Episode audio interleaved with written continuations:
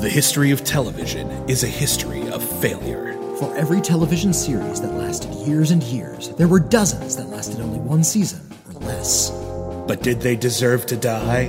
Or were they cancelled too soon?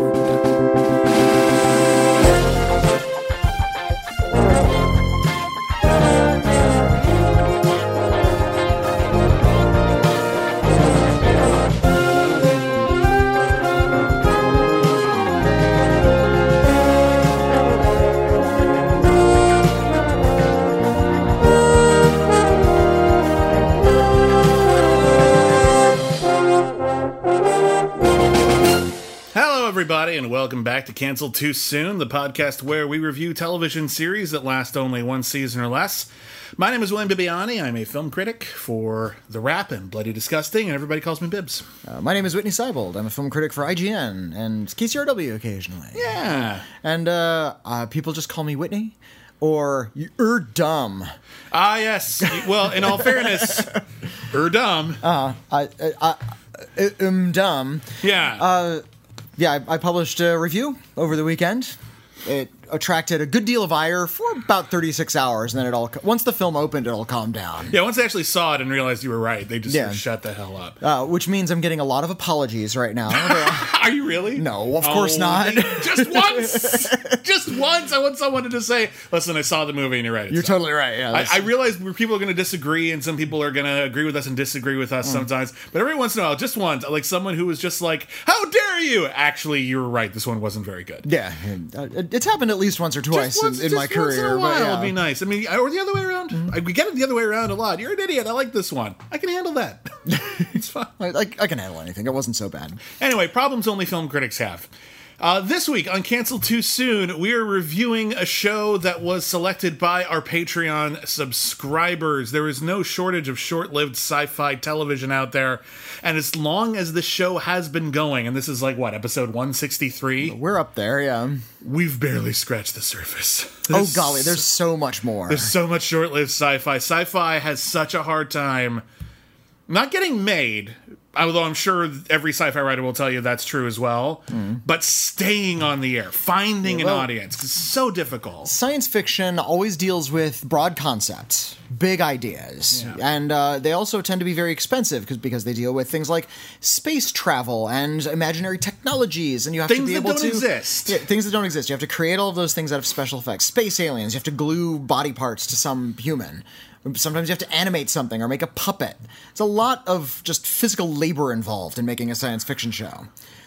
And takes a lot of money to do that. Yep. So uh, unless a sci-fi show is a hit, it's probably not going to continue very long. Yeah, you need to make a lot of money to make up the money you're spending on your sci fi show. Everyone ta- talks about Star Trek. Oh, it was cut short. It lasted three years. That's an eternity in the late '60s. For a sci-fi series, Yeah. yeah, especially for one of the only sci-fi series at the time that wasn't an anthology show like, Like The Outer Twilight Limits, Zone, or Twilight yeah. Zone, that, that actually was like an ongoing series for adults. Hmm. That was rare. There's a reason why Star Trek developed a cult because it lasted long enough to get one. if it lasted ten episodes and was off the air, we would not be talking about well, it. also today. syndication. It was just True, but we had enough audience. episodes to justify That's true, syndication, yeah, is yeah. my point. So, uh, what we're talking about today is a show from 1973. It aired uh, from September. Whoop, that's um, knocking things on the floor. uh, aired from September 22nd, 1973 through January 5th, 1974 on the Canadian station CTV, but it was syndicated here in America. Uh, and it was created by the legendary, award winning sci fi author. Cordwainer Bird. yeah. The great Cordwainer Bird. You know Cordwainer Bird's work. I'll give oh. you a moment to think of your favorite Cordwainer Bird story. oh, everybody has a good Cordwainer Bird story. One day, Cordwainer Bird got so drunk on Broadway. He's doing his one-man show, his tribute to Mark Twain. Cordwainer Bird isn't a person. Cordwainer Bird is the official Writers Guild pseudonym for legendary sci-fi author Harlan Ellison. Uh, A le- legendary sci-fi author, well-known ideal man, and notorious dickhead. And by, I, Harlan I, like that you, I like the way you said that. Not idea man, but ideal man. Because Yeah. not only did he have a lot of great ideas, he was an idealist in terms of how he thought he should be treated, how the industry should be treated, how sci-fi should be treated. And if you didn't meet his ridiculously high standards, he would talk shit about you until the end of his life, and he did. Yep. he was such a curmudgeon. Given the opportunity, uh, ask him about City on the Edge of Forever. Better yet, don't do that. Don't don't ask him about City on the Edge of Forever. Harlan Ellison sadly passed away a couple of years ago, but fortunately, he was a very uh, talkative person, and there are interviews out the wazoo about all of it, including an hour long interview we listened uh, with him, just explaining everything that went wrong with the Starlost. the giant Earthship Ark, drifting through deep space over 800 years into the far future. Its passengers, the descendants of the last survivors of the dead planet Earth, locked in separate worlds, heading for destruction. Unless three young people can save the Starlost.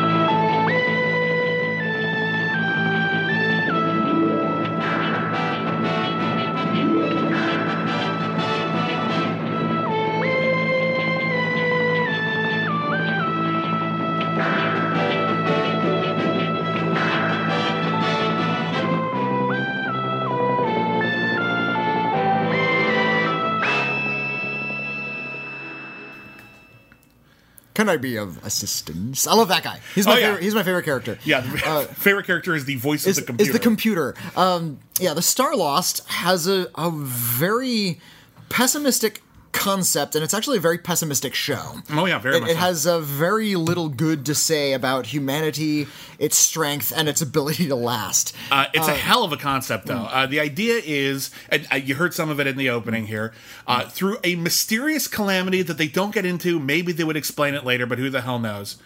Uh, Earth became uninhabitable, and all the people of Earth work together to build an ark. And this isn't like we're going to put 3,000 people on a spaceship and send them up. Hmm. This is putting everyone on the planet on a giant spaceship, and each civilization is given their own biosphere hmm. where they are allowed to live and thrive free from anyone else's influence There, there are for hundreds of years. literally 800 years in the future. So I'm not, I want you to think about this. This isn't like, oh, everyone's just going to be living on a space station and trying to achieve some sort of harmony like Deep Space Nine. This is everyone is on this giant spaceship, but they don't talk to each other. So imagine all of like the evangelical Christians have their own biosphere and they that's it. Pe- People are cordoned off by profession and by culture. Yeah, so they're all everyone who makes guns, they have their own biosphere. Everyone who studies bees, they have their own biosphere. That's a small biosphere, I imagine. I guess so. They they All do have one. All the doctors are in one biosphere. Yeah. Um, all the somehow the, like all the men like there's a patriarch episode, so like a patriarchy has Well, their own and, biosphere. and that one they turned on the women, which Oh, was yeah, really that's right, dark and fucked right. up. Um, yeah, and the idea is, and I love this idea for this purpose. Hmm. Uh, we're going to follow three characters who get kicked out of their biosphere. I'm going to tell you all about they're, the plot. they're in the Amish biosphere, by the way. I was going to build to that because All I right. love that. They're in the Amish biosphere. They get kicked out of the Amish biosphere, and now they're all of a sudden they find out they're on a spaceship and they lo- had no idea. Lost on this planet-sized spaceship. And it turns out the spaceship is on a collision course with a star, and they hmm. don't know when it's going to collide. It could be today, it could be two years from now. All they know is the ship is broken. They don't know how to fix it because they're Amish, and they have to run around the entire planet sized spaceship trying to find. Someone who knows anything about this ship. They'll, they'll, they'll take repair manuals, they'll take anyone who's got any basic idea of how shit works, and on, in the meantime, they go to all of these different societies, and every and they've single all devolved into savagery. every single society they run into is dystopian. So you, what you have here is an episodic television series in which every episode your characters visit a new dystopia. It's like Sliders, but every single one of the alternate realities is on the same spaceship. and uh, Harlan Ellison clearly felt this way about humanity. Like there's there's not a path in Harlan Ellison's mind that will lead to a utopia that will save humanity. No, the, The- the only hope we have is is young idealists who will not like give in to stupid bullshit. Yeah, that's yeah. it. That's all he's got. These are And- the and only chance we have. And unfortunately, they have no experience. They don't know how the machine works. Yeah, and they're they Amish. They don't know how any machines and, work. and they can't convince anyone. They constantly fail. I know. so it's such, such a for the first terribly depressing premise. for the first five or six episodes of the Starlost, Hmm. and I- I'll, I'll say this right now: it's a cheap show. It looks cheap. Some of the costumes are embarrassing, like truly embarrassing. and they there there were some sets, but they mostly seem to film on blue screen. uh huh. Which and this is '70s blue screen, which is So you can like see the blue outline Yeah. outside of each actor. Which is at best you want to tell them nice try. Like that's Yeah, you, like- you you pick it up, you get what they're doing, La- but it yeah. never looks convincing. Land of the Lost was like it's Land of the Lost level about Yeah. there. Which when was Land of the Lost contemporary to this, right? yeah, Mid- around, around that time. Yeah. around the seventies. You know, um, for about the first five or six episodes of the show, Mm-hmm. again, it's cheap, it's slow. Uh, I don't think it's any denying that. slow. Yeah. But the concept had me riveted because Okay. I loved the concept. The concept reminded me of like you take the Fallout games now and then you work backwards and you can see that someone who wrote the Fallout games probably saw Starlost at some point in their lives because it's all about people living in isolation, all of a sudden sent out into a giant dystopian world full of different outposts and everything. Each one has their own crazy stories in it. Each one is evolved in its own complete isolation. Yeah, like- and there's a full of mysteries and there's full of artifacts from centuries ago, which are high tech technology to the protagonist now. There's full of conspiracies and everything. It's a good setup. I mm. maintain this as much as as much shit as we'll talk. Well- about the show. It's a good start for a show. It's a good start for a show. It feels like the premise of a show that's going to debut on HBO today. yeah, This sort of like your your weekly dystopia. yeah. And and Like the Westworld tone, you could do yeah, that here. Yeah, yeah, exa- and you know HBO because they got a lot of money can like pour some money into it, into the special effects and into some of the bigger ideas, Yeah. make them look good rather than just compositing actors in front of giant bees. We'll get to the damn bees. the bees is the episode where the show completely lost me forever. The that was bees, that was kind of late in the run. It too, was, yeah. but like bees, I was just like, and we're done here. This is the stupidest episode of any show I think we've ever Mm. reviewed. like aside from failed pilots, like Where's Rodney, where you don't know how they got one episode. Like one of the dumbest episodes we've ever done is in the Starlost, easily and by far. I'm not going to argue with you. Yeah. Um, so the show stars actually a, a, a Keir Dullea. Mm-hmm. Uh, Keir Dullea, who is probably best known as Dave from 2001: A Space Odyssey. He was also in Black Christmas. He was a bit of a get. You know, he was considered the star, the Mm-hmm. person they were able to to snag for the show. Especially in the sci-fi world, because this was only like six years after 2001. Yeah, it's still like pretty five, fresh. five or six years. Yeah. So he was still known, and that was still touring around the country. It might have still been playing. Yeah. So yeah, he was well, well known in the sci-fi community. Now, sci-fi fandom was a lot different in the '60s. Yep. It was all right into magazine columns and weird tales and sci-fi magazines. And you got to realize it wasn't all franchise based the way Yeah, it is well- now. There were a few franchises out there, but for the most part, if you were a sci-fi fan, you just liked all sci-fi and you would absorb everything. Yeah. So like, Well, it- you had Planet here's- of the Apes or whatever, but not a lot else. I uh, I was actually thinking about this recently. How you know we we think about sort of like geek and nerd culture today, and it's all pop stuff. It's all pop culture, big special effects movies, genre movies, video games. Most of it, and, yeah, a and lot I'm of it, yeah. And I was thinking back to like my like I have an uncle who is like generation one geek. He he tooled around with Gary Gygax. He read Ben Bova novels. Um, he also collected guns. But Ben uh, Bova, who worked on the show. who worked on the, exactly. Uh, just there was this earlier generation of nerds where they were all into very technical things. They were all into the sciences. They were all into engineering, and nerds originally were all deep into high culture. They were into classical music. They were into opera. They were into weird instruments. Well, they were into Renaissance Sci-fi festivals. stuff yeah. at the time was about big ideas. Exactly, it was about being exactly. intelligent. And science fiction, the reason nerds latched onto it then is because nerds were saying, well, this is kind of an extension of high culture. This is dealing with big ideas and big philosophies. And I feel like that connection has been lost. At some point, geek severed itself from high culture and became sort of a pop culture entity unto itself. The argument originally was, you know, people are dismissing this because it's just pop culture, and the nerds were saying, no, no, this links up very directly to all of this high culture. And I feel like that that link is gone now. Yeah, that- something it's, it's- severed yeah, that, It's, it's in a bubble onto it all by itself. Yeah. and now it's evolving in its own biosphere, and Going totally and we're going dystopian. into totally dystopian area, which ties directly back into. I was thinking about this. What would geek culture look like in a Starlost biosphere unto itself that's been severed off from the main body. It's fascinating. Pe- people would be killing each other over who gets to play Captain America. You know, there would be a war zone. well, yeah. Done. Yeah, yeah, I agree. Ga- gamer, It's tragic. uh, What are you gonna do? Gamergate is what it would look like. Uh, anyway, let's. Uh, okay, and uh, also we there's more members of the cast. Oh, hadn't excuse got me, to them yet. Sorry, you you cut me off, you monster. Terribly sorry, I have big ideas.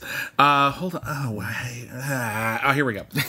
Sorry, it took, took me a second to uh, uh, notable. Okay, uh, so we got Gay Rowan as Rachel, who is uh, Keir Dullea's. Uh, he loves her, but their love story is actually not super important after the pilot episode. Uh, also, there is Robin Ward, who plays Keir De- uh, Dullea's best friend Garth, uh, who is also in love with Rachel and who gets uh, jettisoned from the biosphere along with them. Uh, to hear Norman Harlan Ellison talk about it, the original idea was that Garth was going to be like hunting them down through the ship. Okay. Uh, because Keir Dullea stole the woman he wanted to marry. Uh, but by the end of the first episode, that's gone. Yeah. Um, well, and Garth, Garth is. Keir Dullea is like uh, the. Sort of like the leader, he's a little bit more clear thinking, but Mm-hmm. He's the uh, idealist. He's the one he's- who always wants to do the right thing. And, but he's also the man of action. Uh, uh, Rachel is the one who's sort of the, the compassionate one. She's trying to for, kind of find a, an emotional angle to whatever problem more they're interested yeah. diplomacy, Diplomacy, and being empathetic. Yeah. And uh, and uh, Garth is he's like the hammer. He's just Uh-huh. Yeah. the, the one who wants to just sort of do damage and I like fight that, his way out. of I like everything. that by the last episode of the series that we got. Hmm. Uh, Garth, even Garth is just like, "What am I doing here? do, we, do you need me?" Yeah, there's one one episode where he gets to just sort of live in a biosphere. It's like you don't need my help. I'm not helping you guys. Yeah, I, I'll just do my own thing and we'll be cool, right? And what's weird is that never gets resolved. that's just it. Um, those are that's our main cast. We also have uh, uh, what's the name of the guy who's the Oh, the computer. yeah, there's one more character who appears in almost every episode. Uh, in the future of Starlost, they have a ship's computer, which is played by an old man. And the old man, a weird looking old guy yeah, too. weird stripes in his beard and everything like He's that. He's got stripes in his beard and this wild cartoony hairdo. Maybe the idea was he was supposed to look artificial, like like a computer's version of Uh-huh. a person, but he ended up looking like a cartoon mad scientist because he had like these little round glasses and awesome voice. He could narrate anything. Oh yeah, he was really cool. Um, but William Osler, that's the name of the uh, actor. William, he had, okay. he didn't have a distinguished career, which I, I when I saw him, I was like, surely he's played prominent old man roles in various things. But Mm. uh, his his credits are actually relatively minimal and include films like The Clown Murders, starring a young John Candy. Really? Yeah. Uh, and by the way, you hear a movie called The Clown Murders, and you're just like, "Oh, I don't want to see that." And then you find out it was made in like 1975. Or like, oh, now I- now you wanna now, see now I want to yeah. see The Clown Murders. Like, if you made that now, like I would be like, pass. We've talked about the, the, the horrors of post Grindhouse Grindhouse in the past. Yeah. Uh, that is the movie Grindhouse. Uh, it came out in 2007. And before and after that, there were all these like really horrendous movies that sounded like 80s Grindhouse movies, but they were made in the modern era, so their sense of humor was way off. Mm-hmm. They tended to be rather lazy and mm-hmm. cheap. And you know, back in the 70s, lazy and cheap was less lazy and cheap because you mm-hmm. had to spend more money on cameras. You only had a couple of shots. You actually had to rehearse them. Like there was just a little bit more effort put into the crap. Everything, yeah, everything was shot on film, and you could tell like it had actually had a little bit more visual weight to it. Yeah. You want to see the old stuff. So I do want to see the clown murders, if only so I can see William Osler, you know, in his element, like really shine. But yeah, his whole thing is he's basically uh, he's basically their Siri. He just shows up and gives them exposition, but he's he's and this is one of, something that I think uh, eventually would get imported to Lost. The idea that they have records, but they're incomplete. So they would ask for information, and he would be like, "Ah, yes, well, that's because of file redacted," and it sounds Yeah. really ominous and important. They totally did that on Lost, where they would find like a video that explains everything that's going on, but there's like five minutes missing. Oh, jeez. So like What they a- get they get some information, but there's still a mystery. It was such a- Is is Lost the most aggravating show ever made? It could be yes. There were times when Lost was easily the most aggravating show ever made. They're, I- they're doing that on purpose. They Curse were. you, JJ. they were, but Starlost I think was one of the shows that started playing with that first. William Osler was really good about like behaving like a computer. And when he had to do things like the computer was shutting down or yeah, the file was redacted, it Hmm. felt really artificial. I thought He gave the best performance on the show. You're right. I liked all of his scenes. there were a few really good like uh, guest starring performances. There's this um, one robot they run into who's like I wish had been part of the main cast, like Th- Zeta Thau. I Oh, yeah, yeah. yeah. She's funny. Like I, w- I really wish they would have kept her in the main cast because he was she was a breath of fresh air. um, way more personality than any human.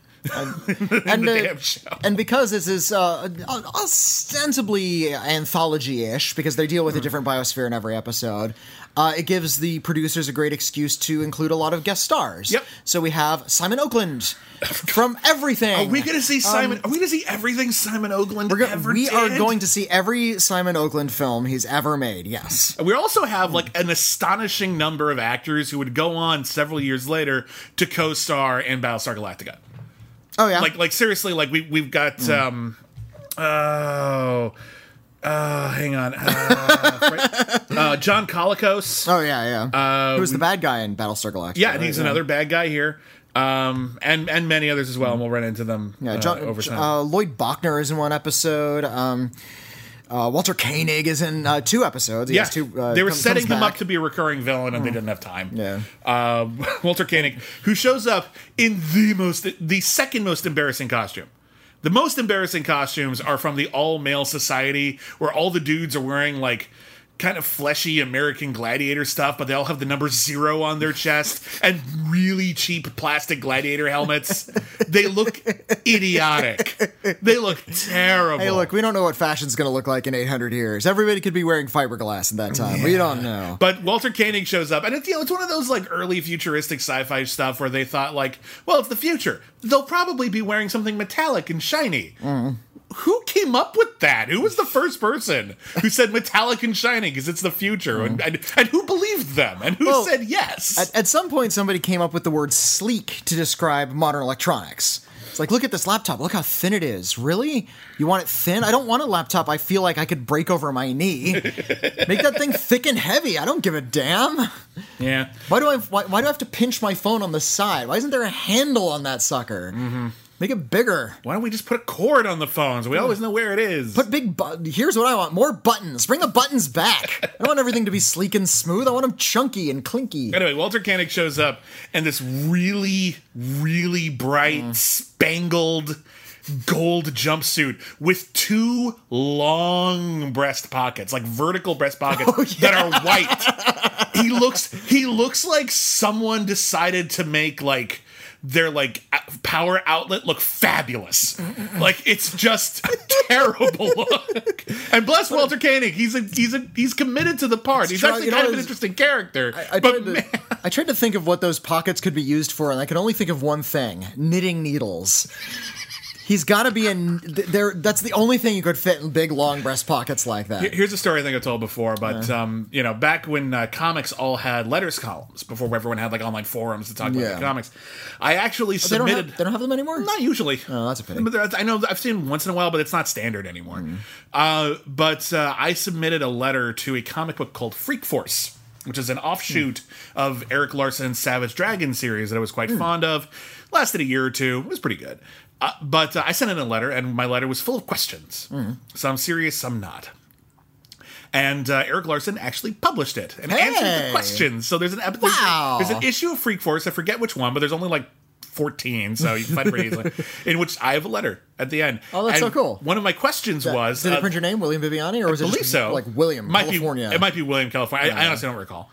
But uh, one of the questions was Uh, because there was a character in Freak Force named Super Patriot, and he was kind of a takeoff of Captain America. Hmm. And but like uh, ultra violent, if I recall. you, the idea was he was Captain America, and he was totally Captain America-ish. And then he was getting old, and so in order to keep him like viable, they replaced most of his body with like cyborg stuff. Oh, but wow, that okay. also let them control him, and then he became violent, and then he found his brain again. So his his body is still this weapon of mass destruction, but his brain is, has no interest anymore. His brain hmm. is a good guy. Oh, okay. So a bit of a conflicted character. I liked him. Um, but he one of the things he had, which is something every superhero had in the '90s, they all had giant shoulder pads and they all had pouches. This was a uh, what's his name? Rob Liefeld's innovation. Rob Liefeld really popularized this, and a lot of other artists followed suit. It was just what superheroes look like. They all had pouches, not like Batman pouches, where like you know that he kept like you know smoke grenades in there, just like a few are- things around his waist, like Yeah. they were strapped across. You're, like you're carrying a lot of stuff with you. when Yeah, you're a the implication is that you're carrying a ton of stuff, but we never saw any of them use that. Like Cyclops never actually like opened up one of those pouches and pulled out something useful. Hmm. I think I saw them use like like cigarettes or matches or something right, in but those like little pouches. mostly nothing. And it was so never I, something they'd use in the heat of combat, though. so I asked Erik Larsen, like, what does this like 90 year old superhero with arms that transform into weapons Hmm. keep in all of his pouches? And Erik Larsen replied, Tums. Just tums. Just Tums. This is they're full of Tums. I wrote into two comic books in my life, and neither of my letters were published. Remember the comics? Uh, Hellstorm, Prince of Lies. Okay. I wrote into that one, and I wrote into The Maxx, Oh. which had huge letter report, like because that had a big cult audience, and they wanted the, the audience to sort of interact. So, yeah, like sometimes uh, the uh, artist Sam Kieth couldn't produce like enough comic to really sustain a publication. So just so like a half a comic, and then the other half was just a bunch of letters, and it was Yeah. fun because you know It's fun. people would send in like artwork, and people would ask weird questions. Also, however long it was, the Maxx was always brilliant. That's true. The Maxx is a brilliant You you had to wait for that puppy though. like, oh, the- yeah. like months could elapse in between issues. Yeah. Anyway, back to Star Starlost. Still my favorite comic book. I, I'm I'm with you. It's right up there for me. It's super super amazing. Anyway, so uh, the Starlost. We'll talk about uh, all the various episodes. The pilot is, I think, is quite strong. The pilot, because what happens is they do this thing that's idiotic, and Harlan Ellison has talked about this, where it opens on the bridge of the spaceship. Uh huh. And then like looking out over the universe and going, "Whoa!" And then it's like 24 hours later or earlier, and you Uh-huh. see how they got there. The reason that's stupid is because the whole point of the show was for them to find the bridge, and they would only find the bridge in the last episode. Yeah. And they wasted a ton of money building a bridge set that they never needed. That they weren't going to use until the finale of the series, which was who knows when. So they decided to use it in the first episode, and then they decided to change the plot so it's all about them finding the backup bridge. None of that makes sense. Just you have to find the bridge. It's a ship the size of a planet. It'll take him a while. Why did we find it right away? And why do we keep it next to the Amish biosphere of all things? It's an yeah, odd. We, the Amish biosphere wanders out and yeah, like walks like maybe a city block, like not a Yeah. lo- not a great distance. right there. And they get into the bridge and people are dead on it. Yeah, so like, it's like skeleton eyes. Yeah, it's so, been a long ass so time. something happened. Whoever was working the ship, I'm guessing they only had a skeleton crew, no pun intended. Yeah. uh, and something happened where they all died or went missing. And we do see little clutches of people who are still hard at work on the ship, but they're doing their own thing. They don't need oversight, Mm-hmm. Yeah, and they've just been doing si- that for centuries. This is the size of a planet. They don't they don't even necessarily need to report to the bridge or even know what it is. yeah, exactly. They just need to focus on this little bit of this gigantically complicated machine. So it's kind of like that bit in Dark City where, like, in the voiceover at the beginning of Dark City, they tell you the twist in Dark City, and then the rest of the movie continues as if you don't know the twist. Yeah, well, you just like the strangers know how to manipulate everything. Yeah, And- yeah. It's like that whole thing. You're not happens- supposed to know that yet. They added that because they were worried audiences would get confused. So, like, the director's cut of Dark City is mostly just they took that voiceover out. more or less. They yeah. added a couple little scenes, but mostly it's just that mm. voiceover is gone and doesn't ruin it. Still love that movie. So it's brilliant anyway. It's just it's a silly way to begin it. So ignore that opening.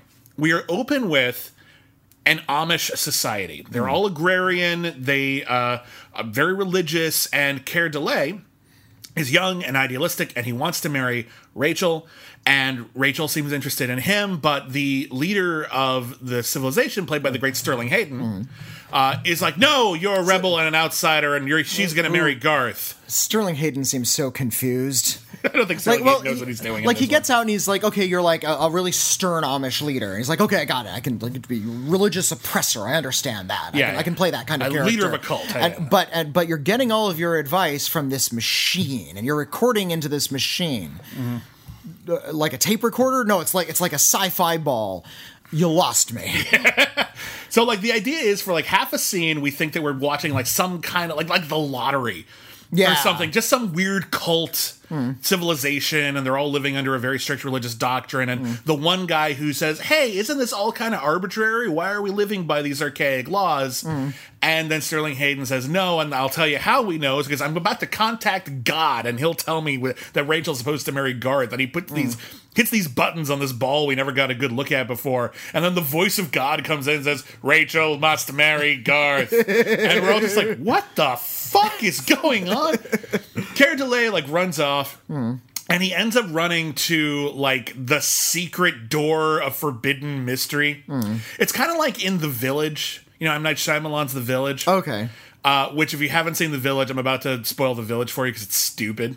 Uh, but it's another one where it's a very isolated society, a very agrarian society, and people are obviously uh, living in very cult like lives in which they fear the outside world. And also, there is a forbidden shack of mystery Which, and which, which, in which all of the plot points are in that shack, and for some reason, just no one goes in there. Well, here's my- teenagers would dare each other to go in there. Here, here's my question. Uh, they never discuss like the edge of town. Yeah. No, they're they're contained. They're in a, a physical space, and there's not like a moat around the edge of the biosphere. yeah, like There's- there's not again, like these people do not yeah, know they're in a spaceship. That's Now, in- where we're at right now. In the HBO series, they do some big special effect where everything looks ar- artificial. There's like a hologram yeah, outside or It's like, or there's like Eventually- there's like an ocean that they can't traverse, whatever it is. Yeah. There'd be something preventing them from finding the edge, like in the Truman Show. and the idea is that each of these biospheres is supposed to be like 50 miles in diameter. They're supposed to be pretty damn big. Although I think in the actual concept realization of the show, they made it more like five miles. So they're really kind Hmm. of isolated. Instead of feeling like this huge society, Hmm. it's like a clutch. Yeah. It's like a clutch of humans, and we usually don't see more than like a dozen people per biosphere. Uh, he runs off into the Forbidden Shack of Mystery, and he finds out that there's a whole damn There's spaceship hall- out there. Yeah, there's a sci-fi hallway on the other side. and he realizes everything they've been doing is a lie, Mm-hmm. and he like reprograms Sterling Hayden's computer to like undermine his authority, Mm-hmm. and eventually he and Rachel run off and uh, they recruit Garth along with them. He was he didn't want them to go. He wanted Rachel to stay, but uh, through a series of basically bullshit machinations, the cult's just like, and Garth is with them, so he has no choice but to leave. They all end up inside the spaceship. They see a bunch of corpses. They run into a computer that explains the basic premise of the plot to them, and the idea is this: they're the only three people on the spaceship Who, who have this information? who have the information that the sh- the ship is going to collide. It's on a collision course with a star, but a lot of other data is mysteriously missing. They don't even know how long it's going to take to get there. Hmm. So there's this constant sense of urgency. Like we could blow up today. Hmm. Like we we don't know. Could be a year from now. It could be literally today. So we need No. to race everywhere hmm. at like a breakneck speed, trying to fix it. Doesn't that sound like a great idea for a video game? It's a great idea for a video game. It's also the basic premise of evangelical proselytizing. When you think about it, you there's um I did did a little I listened to a lecture on uh, on the New Testament and Okay. how there was various schools of thought surrounding ancient Judaism and how like different author the different authors of the New Testament uh, of the, specifically the the four main gospels were uh, took a different philosophical approach to religion and that there was this very strong streak of apocalypticism running through ancient Judaism that leaked into some versions of modern Christianity. The end is nigh. You have to be saved right now because it's almost too late. It's been almost too late for 2000 years. Um, Yeah. But, you know, and we have that and that's And- and- something that's something humans gravitate towards Yeah, We- well- that sense of urgency in our lives like oh no we need to do and, and sometimes it's true sometimes we do need to do something about the rise of fascism or else it will destroy our way of life or sometimes we do need to do something about climate change or else will- we're seeing tangible Well, effects also, right now well, that's just, it's also a long view of individual mortality, isn't it? You have to do things right now because you will die eventually. Exactly. This is just the death of everything rather than just the death of the individual. so it's all And a I- big I metaphor was- for being diagnosed with a terminal disease Well, I. I, I saw the Starlost as a, being a big metaphor for uh, for Christianity. that even though Harlan Ellison, I think, was a pretty hardline atheist, um, this is sort of like the atheist version of proselytizing. W- We are doomed as a society. We've effed everything up, and you have to listen to these young idealists and their message as they go door to door, giving you the truth. Otherwise, you're doomed. Yeah. So yeah, it, it, it's it's a, like a an atheist version of a Christian metaphor. Uh, the the next episode uh, is called Lazarus from the Mist. Uh, in this episode, You gotta love these classical references and old sci-fi title, Oh, titles I and stuff. know. Uh, the original title for the pilot episode, by the way, uh, was Phoenix Without Ashes, and that is a total Harlan Ellison title. Harlan Ellison, who wrote stories like "I Have No Mouth Yet I Must Scream," Hmm. or uh, "Repent, Harlequin," said the Ticktockman. Both great stories. way. Evocative, yeah. Um, and that that title, "Phoenix Without Ashes," was retitled "Voyage of Discovery." Hmm. Yeah. Voyage of Discovery. At least it's kind of inspiring. It's just okay. vague It doesn't really. It doesn't. It doesn't. It's not evocative of anything. It doesn't get you excited. Anyway, Lazarus from the Mist Uh, is the caveman episode. Sort of. So uh, they find that a lot of people are in cryogenic stasis on this ship. Mm-hmm. Uh, they have to have that explained to them because they're Amish. Because they don't know what cryostasis means. And I actually do Or even what a spaceship is. I actually do appreciate that as the series goes on, they actually do sort of organically get more comfortable with technology. Mm. Like at first, they're to like open up sci-fi doors, they're kind of just hitting it, Yeah. whatever. And after a while, they realize, oh, keys. yeah, we can just do, oh that opens the okay now every time we do we do that okay Yeah. they learn They do. Uh, but uh, so the whole thing is they found cryogenic uh, people in cryogenic stasis, and they found someone who, according to the records, is a specialist hmm. and like can help like with the engines and everything like that and fix stuff. So they're like, well, we should wake him up. And Yeah. then they talk about, do we have the right to wake him up? Is that fair? And then it turns out that very like very much like that movie Passengers oh, yeah, actually, except except it actually has the morality of that thing Of that- actually that- on its mind. Actually Yeah. cares about the morality of it because once they look, Passengers ignores the morality of it Passengers is an evil movie. Um, I try. I interviewed the director about that, and I mm. tried to get him to explain how. the, the the immorality of what they were doing yeah, and it's it's he he just was completely obtuse about it, mm. and it was so weird to me that like that wasn't a conversation they had. Mm. It's one thing if he had a different perspective on it. It's just no Well, one. he- no, it didn't occur to you how creepy your movie is. his, his response was always, "Well, it's a love story." And if he said, "Well, it's a love story," and love makes you do immoral things, that would be a legit response. yeah, but the movie would be darker than it is that's as a true. result. Yeah. In any case, they wake this guy up. Turns out there's two problems. One, he's the wrong kind of specialist. Like he, he was mislabeled. They, he, was, like a dentist or he was a medical guy. No, what was he? It was something. It was just something kind like of at generic. least at least he was he was around when the ship was built, so he had at least somewhat of a working knowledge of what it was. yeah, it turns out his wife, who had the same last name as him, she was the specialist. She was the one who built the ship, and Hmm. So, he was yeah. like in, in charge of other things. So they should have Try- found trying to get the scientist, but they got the husband by mistake. Yeah, and he's dying. Yeah, he has like some. w- Was he dying before he went into cryostasis, yes, or they did put him in up- okay. cryostasis because he was dying of like a degenerative disease, and he would he would die within hours. Hmm. So they woke him up so he can die, Pretty much. and they're both and they're all just like, oh shit. Well, and and two. I like that they did something that they thought was a good idea, but it had consequences, and they responded and to that. and I think that he played it very well. It's like, okay, well, I'm gonna die. This is not right.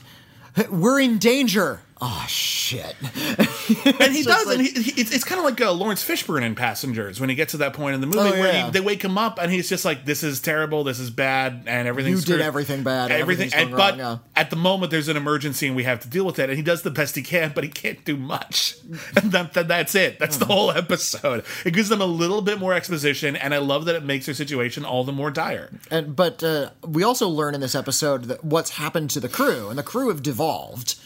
Like the people. Oh yeah, they're the- like cavemen yeah, on the crew. there's yeah. ca- the, the crew are now pretty much cavemen. It's like in Red Dwarf, they like left a cat in the hallway, and somehow the single cat evolved. Forgot about that. Yeah, And it- and not sure how that works, but okay. Uh, yeah, th- the impression I got was that it was one cat that was alive like two two million years ago and It just evolved. got smarter and became a person. yeah, somehow that one cat became a person. I get getting smarter. I'm not sure how it physically changes into a dude. And, and right. also was alive a million. years. Like, is the cat immortal? I don't know. Anyway, the next episode is called The Goddess Calabra. Uh, okay plot, but this is the one with the stupid ass costumes. it was the seventies. All right, it was another time. No, even for the 70s, I'm sorry, those Centurion hats they're all wearing are like the cheapest plastic crap you could get from any Halloween I- like store. Like today, any Halloween store would have a better hat Uh, than that. I appreciate this one. This is uh, the anti-patriarchy episode. What would Mm-hmm. happen if men took over? It turns out men are dicks and they devote themselves to war.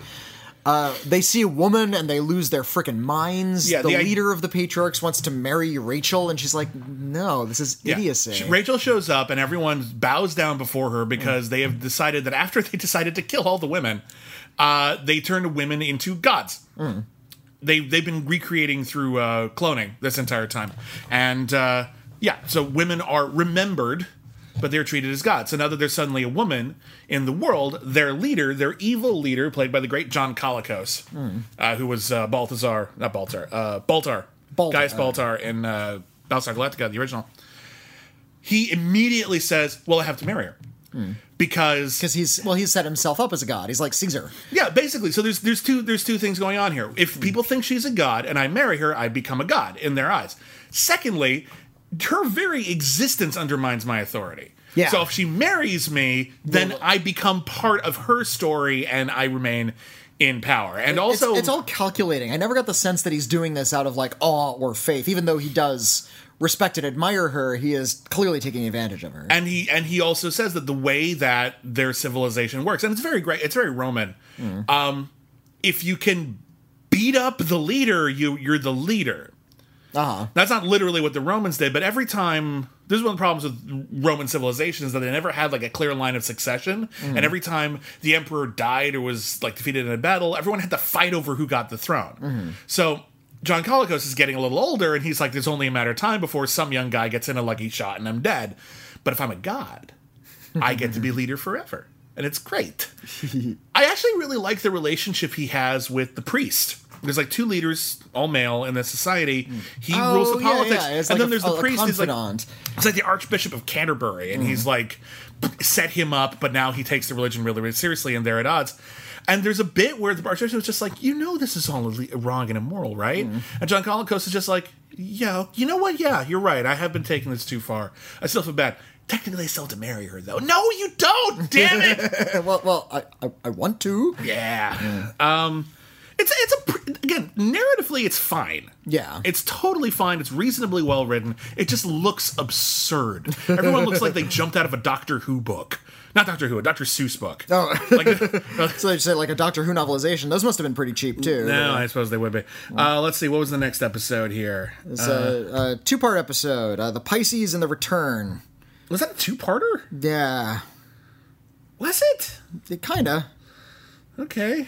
I don't remember that being a two-parter. Well, anyway, uh, no, it's uh, it's just the Pisces. Oh, okay, That's all I got. Anyway, the Pisces is uh, there was a Oh, yeah, I guess the next one was the children. Okay, I don't Yeah, know the- where I'm the- getting out of it turns out the Ark has scouting crafts, and the whole idea is they're not supposed to be on the Ark forever. They're supposed to find an inhabitable planet. Right. So there's a scouting craft that has been with three people on it that has been out searching for inhabitable planets. They haven't found anything. And they arrive, and it's a guy and his two lieutenants. Both happen to be women. I like that. That's not a thing. It's just that's the way it is. Um, and they come back, and they're a little surprised that everyone is dead. Because they've been gone for like a decade. like my wife should be here where is she and hey where's my family and they think they've been gone for like five or ten years which is a long time but they thought they'd be coming back to something they recognize what they didn't realize is that they entered into some kind of time vortex and now everyone is and now it's been like 500 years right. and on top of it all they have space senility So, somehow spending that much time out in space like messes with your brain. the idea that, that's that's an old Star Trek conceit, like hmm. space madness. Space madness usually tends to refer to isolation. Yeah, though, of and like fever. and like coming face to face with the infinite, and it's too much for your mind to handle. Here, they are physically young, and they've only experienced so much time. But actually, now that they're back, it's like their bodies want to catch up to the past, to the world that they left behind. So they're rapidly aging, and it's starting to affect their brains. It almost sounds like it makes sense. However, it's one of the things that apparently uh, the science advisor on the show, Ben Bova, Uh-huh. Uh, uh, rather renowned sci-fi author Ben Bova. uh, yeah, apparently it's one of the things that drove him nuts. And to the extent that, and we're going to talk about some of the other like ridiculous sci-fi things because there's like pretty good sci-fi. There's I'll accept it for the purpose of this episode, and then there's that's fucking stupid, and they're all on the Starlost. Ben uh, he wrote a book called The Star Crossed, which was all about a sci-fi technical advisor working on a show that is doing really dumb shit. There was a novel about how stupid it was to work on the Starlost that exists out there, and I really want to read it because I bet it's really funny. Um, I actually really like the cast in this episode, though. Um, um, like Lloyd Bochner Yeah. and Carol Lazare and Diana Barrington, they're actually all like. They feel like they came in off of their own show. They have their own dynamic. Yeah, there's a bit where um, they're really struggling with what's happening to them. They're they're, they're giving some good performances here. and it's only those performances that are giving us that because like the, the aesthetics of this show are so bad so bad. like it's not just the costumes the the the sets when they were constructed at all didn't look really good they didn't look livable or lived in at all No, they just look they like had a- flats. they just look like flats that they just Yeah. moved into place, and you can see the seams in the in the carpet. we, al- we and already talked about the bad blue screen so the idea that these people are moving throughout this great vast space is never really there Hmm. Like when you get a, like all these glory shots of the exterior of the ship maybe you can get it but yeah, I feel like at the beginning of every episode they just sort of walk into a room there's not a sense of and here like the introduction here's biosphere number 48682 Mm-hmm. and they're going to wander inside and Every single and- every and single door to the of, yeah. biosphere just leads directly into like the center of the town square yeah, like like city hall or somewhere significant. They're never just like out somewhere random. Mm. And I get that. That's a time saver. We're just not supposed to talk about that. Well Because like you want them to end up in something dramatic and not just like run into like two guys on a bus stop and like hang out there waiting for the bus and then give up and go back into the but ship. think, think how wonderfully dramatic it would be if, like, they open the door at the beginning of every episode and it's something unexpected each time. It's Yeah. like, on, now they are like behind a bus stop in the side of a big building that looks like modern day New York. It's I'm like, that's so kind of amazed weird. that they kept it on a set the entire time. Yeah. All of these biospheres are supposed to like look vaguely like a real civilization. Go Shoot to the, outside. Go to the CTV back lot. Surely you have a set like a Western city and a Throw in a few city. sci-fi bits here and there just to remind you you're on a ship, and we're good. Mm-hmm. Who gives a shit? It's so weird. Just do what- yeah. committed to the cheapest Do sets. put, put a, a cheap fake tree, put a little like c- like circuit panel on it, and have somebody like peel back a leaf. Look, Any- and, and look, this is an to- artificial tree. Go to any house. It's fine. Outside the windows, put something like sci-fi y, like weird colors Mm-hmm. or something like that, and you're good. And all of a sudden, the sets will look good. The sets look terrible. What have you got to lose? the next episode is Children of Methuselah. And they run into a, uh, a biosphere on the ship in which everyone there is a child. And not only a child, but an immortal child. They have taken a sci fi serum that has made them live forever, and they have been constantly running the ship. They think they More or found less, yeah. they think they found the bridge of the ship, which by the way they found already, but anyway. They, they found the bridge of the ship and that it is being manned by all of these children, and they try to tell the kids what's happening, and the kids don't believe them. That's a recurring motif. Most people don't know who the fuck these people are. So, like, half the episode is always trying to convince the new people that they've met that they mean well or that there really is a spaceship out there. The kids are smug a-holes. They don't believe in playing. There's this arbitrary scene where you have to teach them how to play um, Blind Man's Bluff. Oh yeah, It's yeah. just insufferable. I hate all every scene like that is always so cloying. Well, and then I, I, I hate that because that's like an adult saying, "Oh well, children they need to learn how to play. They need to. You need to learn how to play."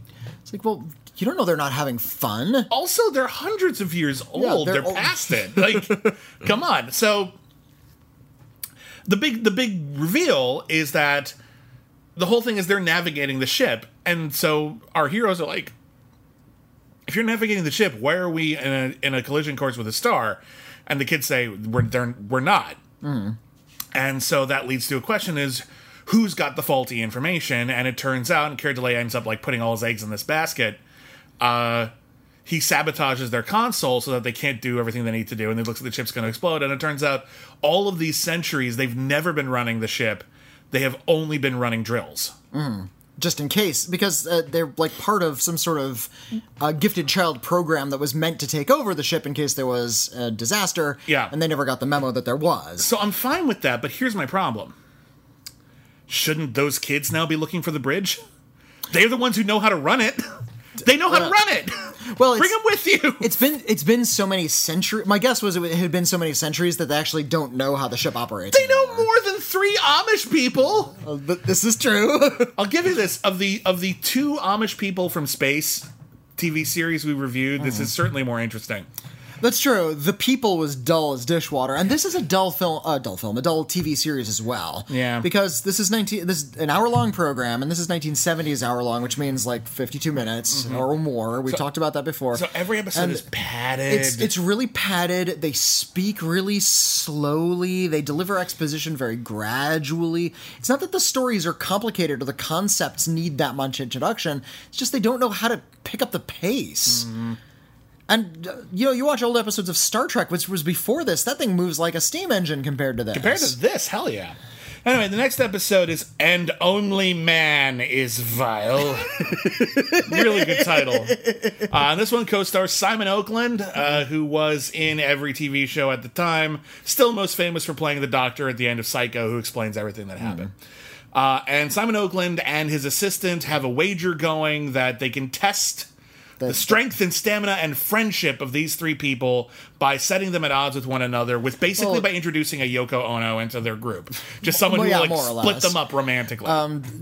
and it's all based on this very cynical conceit that um, this guy is sort of like playing with evolution. He's trying to prove that humanity is is fundamentally self-destructive. yeah. And which means, if you think back to what sort of the premise of the show is, what Harlan Ellison was trying to prove is that you know no avenue is going to provide us hope, and that's a very, kind of a very cynical premise. Even Harlan Ellison is saying that cynicism itself is also a bad path to take. Yeah. Cynicism about humanity itself is a bad path from this very cynical premise that it shares a very you know shares Of course, tone with. of course, the problem with that though is that our protagonists are our protagonists, and they are not going to really turn on each other. So rather than tell a story about you know human frailty, it's a story about how humans overcome all frailty, and it kind of Yeah. undermines that message a little bit. But anyway, the next episode is really stupid. Uh, This is the one with Walter Koenig. no, no, no. This is a Circuit of Death. Oh, What my- list are you looking at? I'm looking at the one on Wikipedia. Um, I'm, I'm going off of IMDb. okay, a yeah. Episode different. seven is the alien Oro. Episode eight was Circuit of Death, so we can talk about that one. Well, whatever. Circuit of Death. I got Circuit of Death next. Um, Circuit of Death uh, is a father and a daughter, I think, and they have escaped from their biosphere, and the dad has basically gone mad and has decided to blow up the entire ark. They don't like that. They're trying to put a stop to that, but he has already broken things and messed with computers, and the only way to fix the ship's computer say it, say it. they have to project miniature versions of themselves into the ship. They shrink. It's the shrinking episode. They shrink into a computer chip. Just- but while their bodies are still there, this is how we repair computer chips in the future. This is the one where I imagine the tech supervisor just like No. just this is the one where it just breaks him and he just sort of like when he reads this script he's just like i don't even know where to begin here and he just puts it down and he finishes his whiskey and he puts on a hat and he like walks outside and he just keeps walking he walks through traffic he doesn't get hit by a car but he doesn't care if he does and he just keeps walking and keeps walking until he hits the ocean and he just keeps walking into the ocean Just until he's up to his neck and he's just sort of swimming out there peacefully. among having the this fishes. great Terrence Malick moment, Yeah. and then like eight hours later, he reemerges The and he sun- doesn't remember who he is anymore. Down, yeah. It's the stupidest goddamn thing. No, the shrinking episode is a very common trope if you're into Saturday morning cartoons in the 1980s. Hmm. Every fantasy based show had an episode where somebody got shrunk down really small. Yeah. And honestly, we kept doing that. Sci-fi shows do that all the time. There's a shrinking episode of most Star Trek episodes. Uh, There's a, a no, one. Next Generation did it, and didn't. No, there was no shrinking episode of Next that, Generation. was. What are you talking about? What am I thinking of? You're thinking Deep Space, Deep Space Nine, where Oh, they the little little miniature runabout, like soaring around inside another have ship. sworn that was Next Generation. There's Generation. DS9. Okay, my bad. They didn't get stupid until the later years of Deep Space There's Nine. a great episode of Farscape where they shrink down. Mm. And it's far enough in the series that most of the protagonists aren't even phased by it anymore. They're just like, you Mm. know what, this is fine. But there's one new member of the crew who's like, no, this is stupid. This doesn't make any sense. We shouldn't be able to process oxygen. Yeah, well, How are we alive? That, that was something they dealt with on Deep Space Nine. They said, well, we shrank down. The air in our ship also shrank with us. So we can breathe in here, but we can't go outside because our, our lungs are too small to process larger oxygen, oxygen atoms. At least they said it, you know? At least they thought of some science here. Uh, they did it on, on Futurama too. They had a funny gag about that where they shrunk. They had to go down inside of uh, uh, Fry's body. They'd shrink themselves down to microscopic size.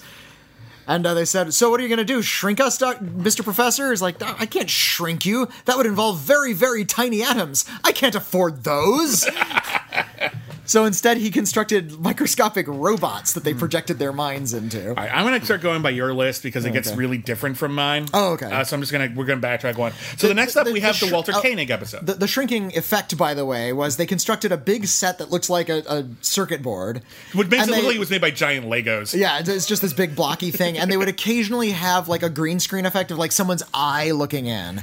Which is And actually those- kind of a neat look. It's it's a neat look. It reminded me. Did you ever go on the Inner Space ride at Disneyland when it was still there? No, that sounds amazing. Adventures into Inner Space, where you got No, on uh, you got on the that. conveyor belt, and it you like the world got bigger around you, or supposedly shrunk down to microscopic size. fun. And then at the end, you looked up this gigantic tube, and you could see the scientist's eye looking at you through the giant tube. That's fun. They ripped it out. It's gone now. Oh, of course they, they ripped it out like in nothing 80 gold can stay. 88 or something. All right, next up, uh, the planet Oro. And here we're introduced to Walter Koenig. Mm-hmm. Walter Koenig was who, uh, first off, he's um, Chekhov on. Star Trek. Walter Koenig was who Harlan Ellison wanted to star in The Starlost. I'm sure Walter Koenig wanted that a lot. I'm sure he did too. And then uh, when that fell through, he wanted Walter Koenig to play Garth. Because the studio wanted Keir Dullea, was a big star. Walter Koenig was a guy who was in a cult TV series. That that wasn't successful. By the I way. get it. I do. But in any case, he wanted Walter Koenig a lot. He was a big fan of Walter Koenig. Walter Koenig ended up playing this guy Oro, who's in two episodes. Um, Oro is an alien. We're hitting aliens kind of quickly, actually. I kind of figured we weren't ever going to do aliens because Yeah, there's well- enough. There's enough going on. We don't need aliens. Well, and, and uh, the aliens kind of wreck something in the show. It wrecks the sense of isolation, doesn't it? Yeah. That humanity is just sealed off from the rest of the world and they're eating themselves alive. exactly. If there are aliens out there, there's And the- somewhere to go. And the outside influence is already our protagonist. Yes. We don't need an additional outside element because that throws everything out of whack. Yeah. It puts everything into a bigger perspective. And it makes all of the trials of the things going on in the biosphere seem so much more trivial. Yeah. It's like you have aliens who can help you. Well, you don't need to go around in the biospheres anymore. This seems like something better. Mm-hmm. And indeed, Oro, the alien, might have a solution for them. Well, uh, Oro in this first episode, uh, he was. I'm trying to remember exactly how it worked. I think he was on like a scouting mission or something, and he ended up like kind of crashing into the Ark. And he's been scavenging it. Yeah. He's been trying to fix his own ship by stealing stuff from the Ark. And Keir Dullea and everyone, they're just like, "What? Do we need that stuff?" And Oro's just like, "Probably not." Yeah. just moving on. I don't know. I need it. There's something I really like about Oro as a character in that he's really not evil. He's just only interested in his own self interest. Hmm. All he cares about is his own ship. He doesn't wish you any ill. He doesn't care if you live or die, uh-huh. but he doesn't want you to die. If you do, that's a shame. I have to go. and that's them. He's obviously intelligent. He could probably fix the Ark if he wanted to. Mm. He just doesn't. It's not his mission. It's not his goal. And he has only a short window of time to get back to his solar system because before the Ark moves so far away that it's impossible. Hmm. Also, he has like a lady assistant he has run into on the Ark who is Gar- dying. Garth falls in love with, of course but he does. she has to leave, and there's a big tragedy. Well, the whole thing is it's her only hope for survival because she is dying and she needs like a very special environment in which to live is to go with Oro to his planet. right. But she falls in love with Garth. And the whole thing is and they, I like that they ask a moral question here. Is it more moral to tell her to stay and live her life the way she wants to, or is it more moral Hmm. for her to go live the life she ways she doesn't want to, but those so that so that she'll live? Yeah, th- they- Also- they did that crap on Star Trek all Of the time, of course time. they did, but at least we've got it here, and it's always it's always good. And they also wrestle with the idea of can we use keeping her on the ship to manipulate Oro into staying himself? And if he stays long enough, he's stuck here, and he'll have to fix the Ark because Yeah. then he'll die if if he doesn't. Oro ends up leaving. Anyway, uh, Uh, he'll return later, but he yeah. will return later, and uh, and a pretty good episode actually. Uh, the next episode we've got on our list is uh, Gallery of Fear. Um. Okay, so this is an episode in which they end up, much like the Simon Oakland episode, they end up in a biosphere. where they're being manipulated. Yeah, they're being manipulated by by an unseen mastermind. and it, it's like they're manipulated by and i'm not really sure if it was a metaphor for the arts or games or um, like virtual reality, like But they're like they're in a museum. or advertising. basically. Yeah, it's like an advertising museum, and they look at something and they get really cantankerous and they get really hypnotized. Yeah. And as it turns out, the the malevolent mastermind is looking to evolve. Mm-hmm. And it's trying to learn and use the human minds as like a, a testing ground for its own like eventual cognitive growth. Yeah, the mastermind is actually a computer Mm. which has evolved in a vacuum on its own until it is artificially intelligent.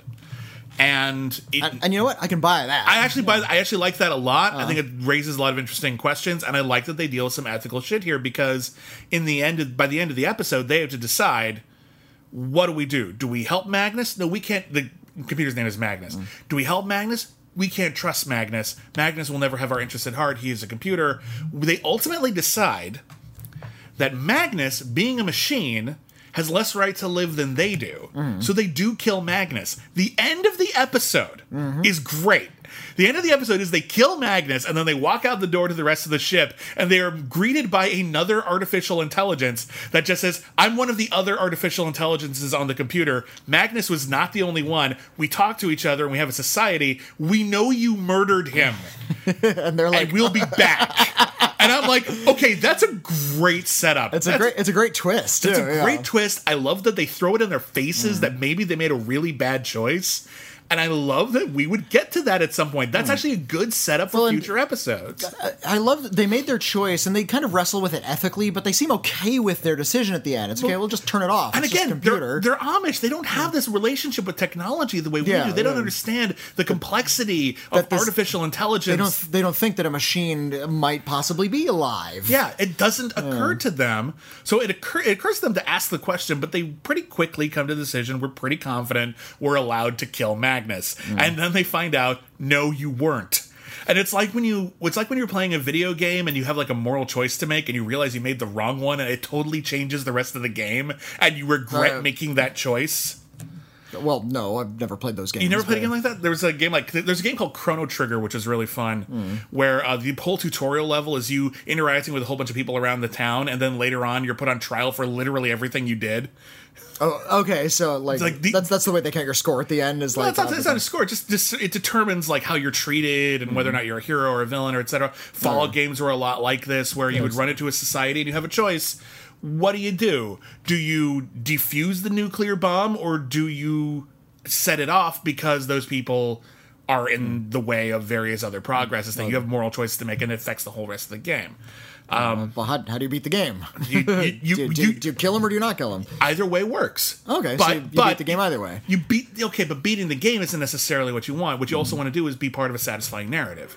You're, t- you're playing the like, the- character the good you want to play them. Well, the good ending, the bad ending, the satisfying ending. Like, if are you playing your character as a hero? Are you playing them as an anti-hero? You can play them as a villain. All right. So it's just a matter of is do I f- and if you are in character, you can feel guilty when you do shit. anyway, I digress. A, a, a video game that makes you feel guilty. How great! Next up, Mr. Smith of Manchester. This is the uh, the Warmonger episode, Yeah, which is very, very, very similar Very- to the patriarchy episode. It- and it, uh, it's a, an, in that Harlan Ellison way. It's very gentle and subtle. I'm kidding. It's a, as blunt as a gun. Um yeah, people have been uh, competing to create better and better armaments. So of course they have a really aggressive society. also, That's kind of it. Also, these also because they're in a biosphere and they're doing all of this like industrial era shit. Mm. They've been making so many guns ready for a war with all the other biospheres, which it never occurred to them wouldn't happen. Mm. That their whole biosphere is polluted and the air is no longer breathable because Right. they've made so much horrible shit just in case they have to kill everybody. Their paranoia is taking over. Good setup. Mm-hmm. Like that, you buy it. It makes sense. It's a logical conclusion to a pattern of behavior that we see in real life. This would be a great story for an episode of the animated Star Trek series. Yeah. Just you got 30 minutes, you go to a planet, everything's polluted, and it's polluted because they've been making weapons to go to war with a civilization that doesn't even know they exist. Mm-hmm. Good metaphor, in and out, tell the story. Somebody says, I've been such a fool. Well, no better next time, and the Enterprise flies away. Yeah. Here, that Here- basically happens. Anyway, moving Here on. it's not revealed until like near the end that everything's polluted, so it doesn't really have the same impact. Doesn't really make a difference. Uh, the next episode. According is, to this list is Astromedics. What a stupid name. It's a stupid name. Can we just talk about what a stupid name that is for anything? medicine has run amok. it's such a weird premise. So these doctors are really interested in the human body, and they've become so interested in the, in the minutia that they've forgotten the big picture of healing a society and keeping a society healthy. Yeah. So that it's more about doctors competing to know more about these completely useless things. It's very um, Umberto Eco. Yeah, a little bit. The other thing that's going on in this episode is is that Keir Dullea has been injured really bad. Yeah, yeah, yeah. That's and right. he might not survive, but they only have two doctors. They have like a, a nurse and they have two doctors, father and son. The father has accepted that he is old and infirm and not a good doctor anymore, and the son is now a cocky hotshot. However, the son could cure Keir Dullea. However, he has been in contact with other aliens who have physiologies completely unknown to him, mm. and he is so scientifically fascinated by the idea of curing the sick without even knowing what their biology is that he doesn't care about Keir Dullea. Yeah. He's more interested in the scientific discovery than he is in healing the sick. And they have to pull back and forth and they manipulate each other and blah, blah, blah, blah. Eventually, the dad realizes he's been a good doctor all along. Keir Dullea is fine. We move the fuck on. The aliens look really stupid. They, uh, they just look real swarmy and swirly. Like, I got But for the impression- longest time, that like it's like he was in contact with the aliens. He didn't even know what they looked like, and he Yeah. had like a fuzzy vision of them on a view screen. And as the episode went on, we got to get like a clearer and clearer view until we saw them in focus, and they like had these weird foreheads. Yeah. The idea that's- of it getting more in focus is neat.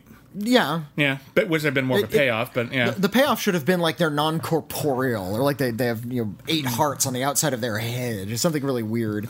Uh, the next up is the implant people. I which- didn't I didn't understand this episode at all. Okay, this episode is basically here's here's I'm going to break it down for you. It's the patriarchy episode. Once again, they've run into a dystopia who is run by an asshole. who, who puts implants in people's brains. Yeah. and like the implants are a control system, but they're also like um like the impetus for a caste system, something like that. yeah, that. like people people who are downtrodden and poor. By the way, uh, the leader of this society is Donnelly Rhodes, uh, who would eventually be in the other Battlestar Galactica. Oh, he would be the doctor in the new Battlestar Galactica, which is oh, nice. fun. Okay. Um, yeah, he's he. They've created implants and they put them in their brains and they can make feed you pain if you're being bad. And our heroes wander into this society and they meet all the people who are suffering and they put implants in Keir Dullea's brain. And basically, by this point, you realize that the basic framework of the show is these people run in three randos run into a dystopia and fix everything in a day. Now, try to imagine, if you will, like let's imagine worst case scenario about like Trump's America, and he really does install himself as a fascist leader, and there are shock troopers in the streets. Now, imagine three teenagers from Amish country just wander in Like, to the rest of America and fix everything in a day. They're, they're like they, they walk through a door and they're just in the White House. Yeah. they just eventually, through the sheer force of their naive goodness, everyone's just like, we really should put a stop to this, shouldn't we? And then within an hour, it's fine. Uh. It's- so when you, That's- call it cynical, it's hard for me to really accept it because ultimately it feels weirdly positive. Yeah, like I- I- young teens I wish will I wish solve that would everything. happen today. Yeah. Yeah. Uh, in the next episode, Oro returns. Walter Koenig is back. It's Yeah. the return of Oro. Uh, Oro is back, and Oro says, "Hey, listen, I've had a change of heart. Mm. I got back to my planet. Everything is fine, and now that my immediate crisis has been resolved, I, I've I can decided." solve your problem. I've decided to help you. I've been studying your culture, and he even says it's had a humanizing effect on me, Isn't that cute? which is cute. Uh, and everyone's just like, "This is great. Oro knows how to fix things, and this is wonderful." Well- and Keir Dullea's just says, "I don't trust him at all." But then Oro says, "I found your planet." I found it. Well, you can come to our planet, is what Yeah. it says. Our planet is inhabitable by humans. Here's a video of our planet. Look how nice it is, and it looks like you know a bunch of stuff from Earth. This is also the episode in which we meet uh, the robot, robot, yeah. a big glowy gold robot with like lights in its face, and just looks fun. But she's uh, got a fun attitude. She's amusing. Mm. She's got a sense of humor. She understands everything that's going on. I don't understand why they didn't take her with them. She's great. she's such a fresh because she's she I mean, she doesn't know they everything. building that costume. I mean, might as well They- keep on using it. she doesn't know everything that's going on. Like she doesn't like fix every problem that Mm-hmm. they've got. But she has a she. She's like Han Solo in Star Wars, where you've got like a third of the way through Star Wars, and it's great. Mm. But everything's really self serious, and then you have just one snarky guy A little, just, little bit more human. just takes the air out of the room a little bit. You Mm. know, just just lightens things up a smidge. And I really think you could have used that in the main cast. Yeah. Um So she helps them out, and she helps them figure out that Oro actually wasn't showing them images from his planet; he was showing them But images from Earth. the Earth Archive, and and also his planet is barely inhabitable for the human species. But Oro argues that uh, isn't barely inhabitable better than running into a star, and it ends with the most incredible sequence in all of Starlost, where Keir Dullea and Walter Koenig debate each other to death. they are in pods. They are in pods, and the the stronger their argument, as determined by this robot, the more percentage points they have, and whoever like builds up enough percentage points will basically kill the other person in the other pod if your arguments are so they good. do, they do debate each other to death. And at the end, it's actually really funny because um, Walter Koenig is all over it. He's way more logical. Keir Dullea ends up arguing in favor of the human spirit, where we, uh, many humans would prefer death over subjugation. Therefore, your plan to save humanity is completely illogical because we would not feel saved. And the robot ends up saying Keir Dullea won the argument based on that. And which Oro just says, That's illogical, you're biased. And the robot says, you am bi- I am biased. I was created by humans and they infuse me with their own values. There you go. And I'm like, all of this is great. It's a little silly, obviously, but it's fun. It's crazy. They actually they do have to really represent decent arguments. Oro's arguments are all sound. That's a that's good writing, actually. And, and is this might be a strange, uh, strange thing to say in 2019? Walter Koenig, good actor. Yeah. He's fine. He's he's good in this. Like he never really had a lot of chances to like really stretch. Yeah. His instrument, he got typecast really quick. He's good in this. There was a, another joke from Futurama where they, Walter Koenig was a guest star. It's like, and they're talking to an alien that is so obsessed with Star Trek it never moved off its home planet. Isn't that the joke? I remember that episode. And uh, they said, "You can, do, you alien, you can do whatever you want. You can move out. You can. I mean, look at all, look at these casts. Look at Walter Koenig. After Star Trek, he became an actor. It's like." And Walter Koenig was game. He actually said, Oh. not just an actor, but a well rounded person with my own friends, an apartment, and keys. well done, Walter Koenig. the episode ends with Oro trying to, to kidnap the Ark anyway. It doesn't work.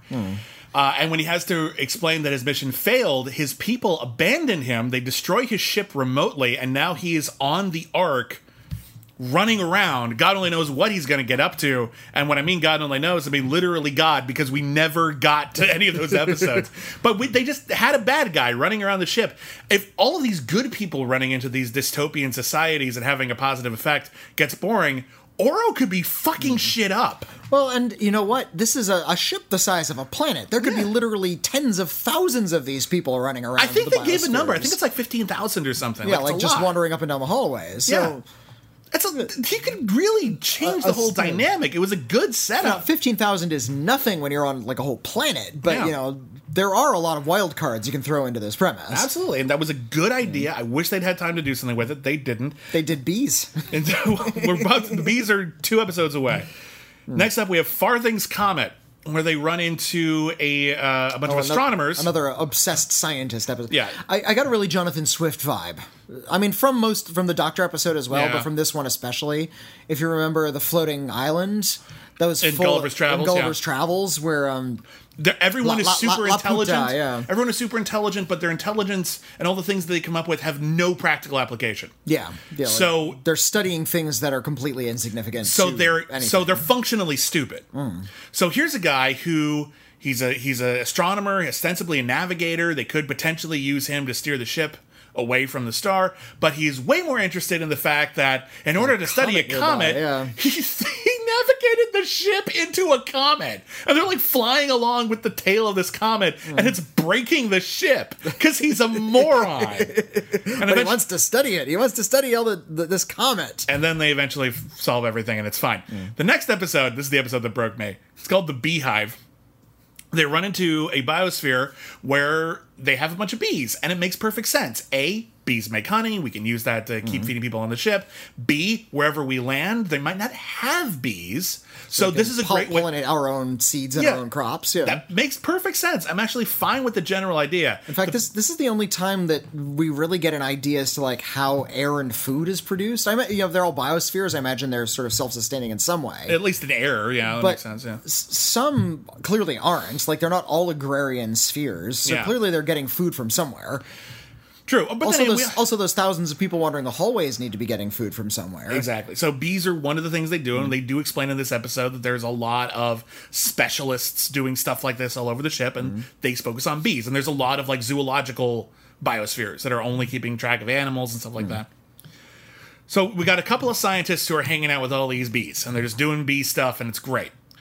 Problem is, there's a weird humming noise that is affecting the bees and making them more attacky than usual, which Kill- leads to killer bees. which leads to not just like oh no the bees have, have gone bad and we need those bees so we really mm. can't like kill them so what does it boil down to turns out that there are four giant bees like the size of a norton commando motorcycle that are not Big- bigger than that. They were like tanks, they're pretty damn big giant tank bees. and it's an absurd reveal because it just shows like Rachel and Garth just walking into a room and going, "What the fuck?" And then it's through a window. There are just these giant blown up images of bees just hanging out, being bees. But it turns out that those giant bees, Bee bees. being bees, that's our new, it's our new shirt design. Are they Airbnbs? well, they fly, yes. I suppose so. Uh, the bees are psych are not only like using their humming noises to psycho- to psychically control the other bees, they're also psychically controlling the doctor in charge of the bees. That's right. The bees are psychically controlling the people. and the bees have got a plan to take over the Now- ship with all of their uh, bee army. That would have been great if he was like, gee, I could, I really need to bring all our moist garbage to the bees. I just have this weird impulse to, to shovel bee food. What a bee. he just he just starts walking around the ship, going, "Me want honeycomb, me want honeycomb, me want honeycomb." And he mutates into that thing from the honeycomb commercial. It's all bee manipulation. It's so unbelievably stupid that I couldn't believe it. Bees. Uh, we, we have lost the premise at this point. Oh yeah, If- oh yeah. Fifteen this- episodes in, we're we're done. So so Like, so is- Harlan Ellison, what are you saying here? That that owning an apiary is a like a, a an evolutionary cul-de-sac? It's important to remember that Harlan Ellison didn't write every episode Well, here. He true. wrote the Bible, which apparently they only used part of. Uh, he wrote the first episode, which got rewritten, uh, and I think he and then he had his name taken off. Uh, no, and I think he broke down with some of the writers like another like six or seven episodes, and I bet they were mostly the first episodes because those are the ones that tend to be a little stronger in terms of premise. Hmm. I'll bet you anything the bees were not Harlan Ellison. Well, no. The bees are pretty fucking like say what you will about Harlan Ellison, and it's probably true. I bet he didn't do the bee thing. The bee thing is a little stupid for Harlan Ellison, uh, which which leads us to our very last episode, Space Precinct. Not to be confused with the short-lived show Space Precinct, which we will no doubt get to at some point, produced by uh, the great puppeteer Gerry Anderson. No, this is another Space Precinct, and this one That's opens. The, that's the title of the episode, by the way. It's the last episode of the That's show. not something we made up. Keir Dullea, uh, uh, uh, Devin is Keir Dullea's character. Devin, Rachel, and Garth wandering down the ship, and then Garth just says, I'm sick of this, "This guys. sucks." Like, this is your thing. This is not my thing. I'm the Mm-hmm. normal guy here who just keeps falling in love and beating people up, and I, I don't do much. I'm not most helping of the you time. guys, I'm yeah. not really a useful part of Mm-hmm. the show, so I'm just gonna leave you here. Like you guys go do your own thing. You're in love anyway. I'm a third wheel regardless. Mm-hmm. I'm just gonna go. I'll find another biosphere. I'll find a place to live. I could have stayed behind at half a dozen places we've already been. Mm-hmm. I'll just find one. and Devin and Rachel are like put up a little bit of struggle. Like, oh no, no, not Garth. We needed Garth. For strategic sheep purposes. And then Garth leaves, and then like Rachel and Devin move on, and Rachel and Devin there's like have a moment a couple scenes later where it's like I miss Garth, and Devin's just like yeah. Remember that Garth guy? Yeah, Garth, Garth was pretty cool, and then that's it. Then they end up on a freight elevator with no oxygen in it because it's a freight elevator. Well, and Garth ends up getting uh, recruited by the space precinct Well, I was going to get to that. So, like, so while Devin and Rachel are just out of the around the episode. ship, yeah. Garth ends up recruited. It feels like a backdoor pilot for another show called Space Precinct, Yeah. in which Garth is recruited to be the newest detective on the cops on the space on the Uh-huh. Earth ship Ark, who are also in league with another interstellar space precinct that wants to recruit humanity to join its ranks. Hmm. Meanwhile, one of the new space cops might be a traitor. Is it Garth? No, that would be stupid. But half the episode is based on the idea that maybe it is. so it turns out it's this person. No, wait, it was this person. Mm-hmm. And we're good. And the episode ends with them solving the problems at the space precinct, Garth still in the space precinct, and Devin and Rachel still in an elevator. yeah. That's it. That's where the series ends. That's the whole damn It's, show. it's not even a cliffhanger. It just sort of ends. I wish yeah. it ended with the Oro episode because at least that's a cliffhanger. It- like the, it- the bad guys out yeah, there, the and, bad- and it and you teases have, you with the possibilities you have a you're new, thinking. like a slightly different, cha- slightly changed yeah, premise. it feels like moving a, it feels like a season finale. Yeah, it and then like next season things will be a little different, and we'll have a recurring bad guy, and it would work. Here it's just we forgot to end the show. now there were written, there were a few other episodes written, Mm-hmm. but uh, they didn't get made. Um, uh, what was a uh, God that died? Is Uh-huh. another great title. And a show called People in the Dark, which I have to imagine is a biosphere where the lights were broken centuries Mm-hmm. ago. yeah. But that's basically it. That's Mm. the Starlost. Yeah. Was it canceled too soon? Hmm. I'll- I'm actually. No. Okay. No. Okay. D- Don't don't think about the good premise. Okay. Or, or the setting or all the things that I know you're thinking of right now. There's a lot of things I really like about this show, actually. Think of the next episode of the show we got. think of season two, episode one, 1974, Starlost, same cast. With no help from Harlan Ellison at all. no help from Harlan Ellison at all. Same sh- low budget, same bad backgrounds. Okay, you're right. same The show stupid wasn't. com- the show co- wasn't canceled too costumes. soon. However, Hmm. if anyone rebooted it, I think it would be a good idea. It would be a great idea to reboot the Star Lost. Okay, you're It is right, Right for right. rebooting, but no, I don't want more of this Starlost. This was a chore. it's slow moving. There's a reason it took us a while to get to, to yeah. get through this one. This one was For- a real it's, slog. It's 16 episodes and it's 16 long episodes. As Like you 50 we, minutes We had to put this thing off a long time. We apologize, dear listeners, for as long as we had to put it this thing wasn't for lack of trying. we were really pushing ourselves through, and it was just really difficult to get through the Starlost. Good golly, no, this was not canceled too soon. No, there, but there's so many things that were really interesting. Yeah, and the concept is great. and the failure of the production's interesting. If you, there's like this hour long interview with Harlan Ellison about it, which is just Harlan Ellison Just cussing for 60 being minutes. an- just a just a dick. What a wonderful dick he was. to the people who didn't even hurt him, you know. yeah, just just he's just he was just a crotchety man. Yeah. but he told the whole story, and it's really fascinating, and it's worth listening to. And you can find it on YouTube. Just a black screen and his audio, uh, but it's about an hour long. Totally worth listening to. I highly recommend it. Um, the show does not really have a cult. Like it's prominent enough that it's got like a DVD release. And you can track it down. I want to thank uh, people who sent it to us. Uh, but um, yeah, there's a reason this didn't take off. It's cheap. It's slow. Yeah. There's some really good ideas in here, but after a couple episodes, you get the gist of it, and you're done. So the Starlost, yeah, yeah, it wasn't canceled too soon. It was it was canceled um, about right. I wish, we'd ha- a- I wish we'd had a better ending. Yeah. I wish there'd been like one more episode where we could have actually like maybe not ended the story, but just put everything together. You know, just giving us a little bit more of a some a, a, a grace note to end on something. Alas, no.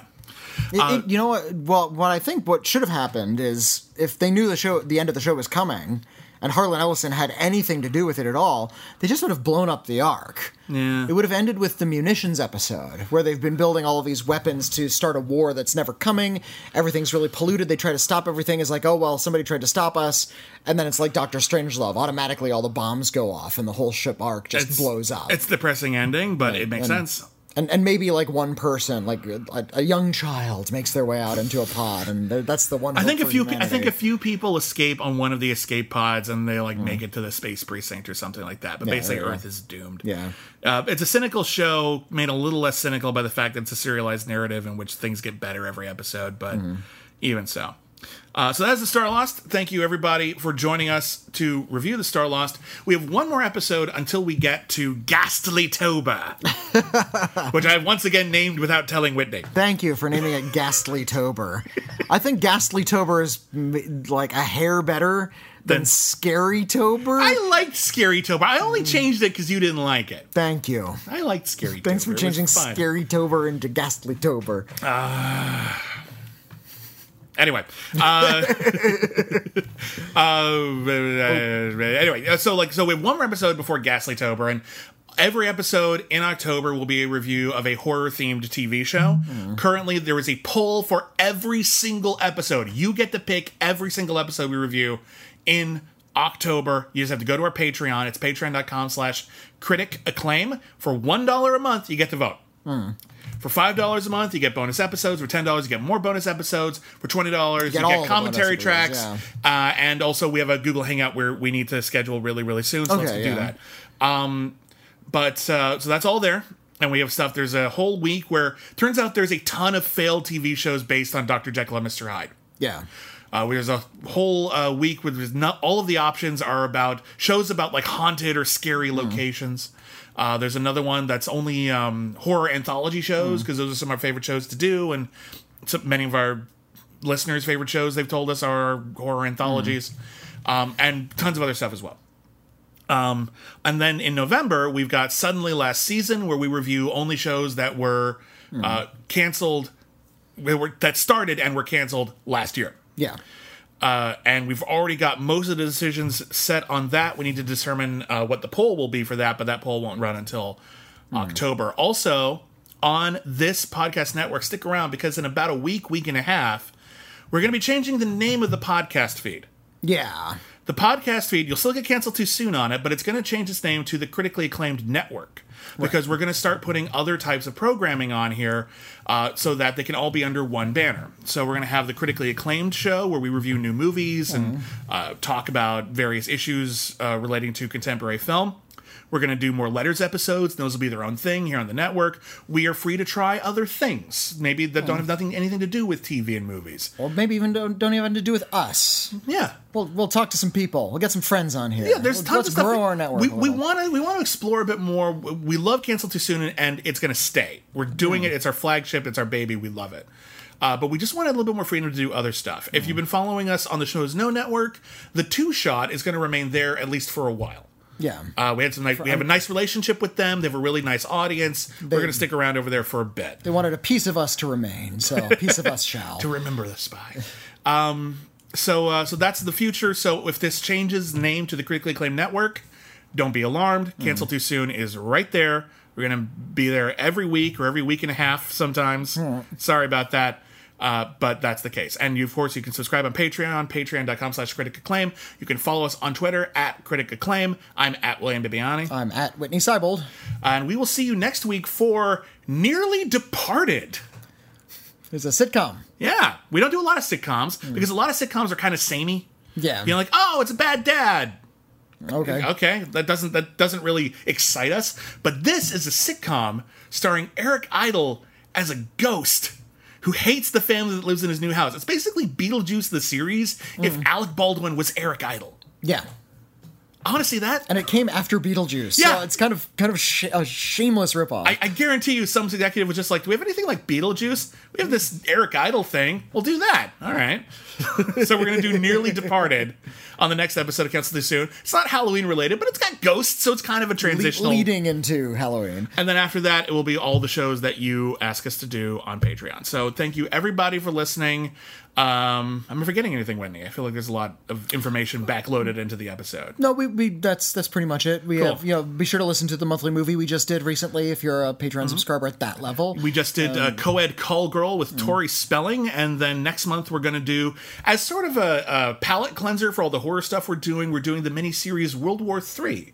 That's right. Which was a big epic TV miniseries about what if the Cold War erupted into World War III, and that was, that was from the 80s. yeah, it's Um, all about the Soviets when the Soviets were a big problem. Oh yeah, un- unlike today. So uh, so that's uh, waiting for you in October as well. We just did a commentary track for My Little Pony Equestria Girls Rainbow Rocks, which led to a long philosophical discussion about the works of Nietzsche. And uh, that's also available on our Patreon as well. Next month, we're going to be doing a commentary track for Jupiter Ascending, uh, which is a movie that Whitney and I stick up for, even though everyone tells us we're dumb. and other stuff as well. We got to get going. So thank you, everybody, for listening to the show. And uh, that's a wrap. We'll see you next season.